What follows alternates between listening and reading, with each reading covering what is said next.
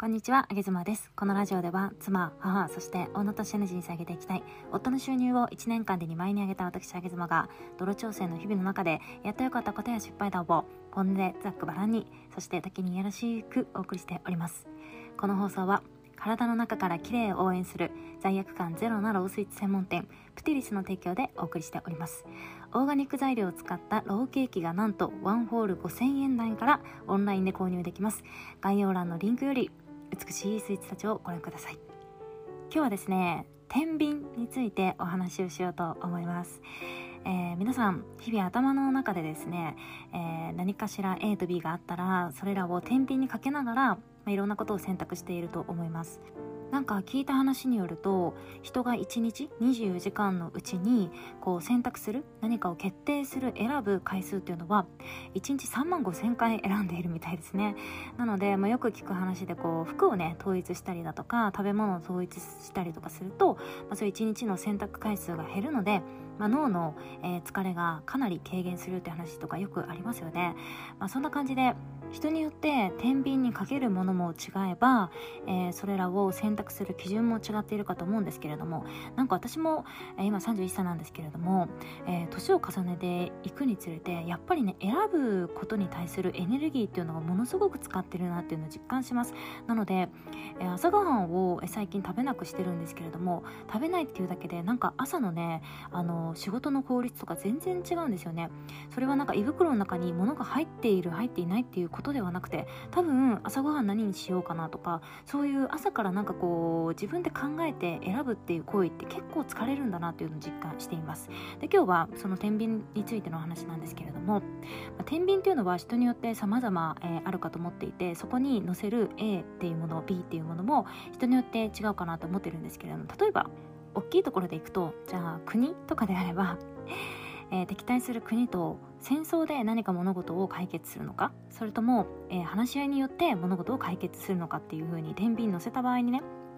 じゃあ国の発展のために、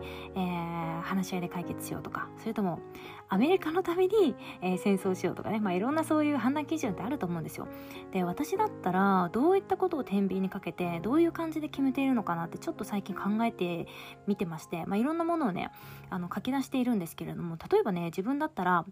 体型とかだったら、二の腕とかなんかこう太もものプーブーとかっていうのを気にして、ショッピングとか行ってもなるべくこうそこら辺が出ないような服を探しに回ったりだとかね、あとは出かけた時に何やらそこら辺を気にしてしまって、ちょっとこうガラス越しに映る自分も気になっちゃうみたいな。でプラスして、日常生活で言えば、太るのを気にして食べたいものを我慢するっていうことよりも、私はそれだったら、ジムに例えば週3回行ってしまった方が楽なんですよね。ジムでももちろん辛いんだけれども、ジムでハーハーすることよりも、その毎日なんかちょっと自分の体型を気にして暮らすっていう方が私的にはちょっと無理なので、なので自分はジムに今通っているっていうのがあります。はたまた、あと何があったかなと思った時に、音声配信でもありましたね。もともと自分はすごく無口な人間で、今もね、リアルなあげずまあんまりね、喋んないんですよ。普段ずーっとした話聞いてて、全然自分のこと喋んない人間なんだけれども、だからもともと無口な人間で、喋るのね、もともと、なんていうんでしょうね、自信がないというか、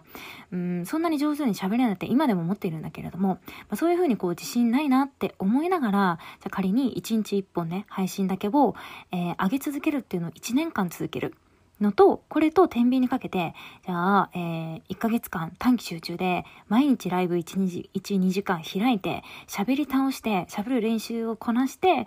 喋るのコツをつかむとか、喋るのを慣れるっていう方が、私は後者の方が楽なんですよね。なんか、っていうのも、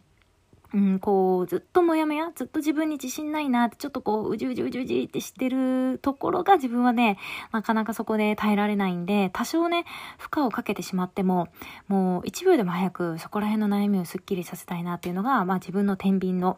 と、判断基準だったりするんですよね。なんかレストランのメニューとかもそうで、ずっとこう悩んで時間かけて大当たりな一品を引くっていうよりも、もう一瞬で私パッと決めて、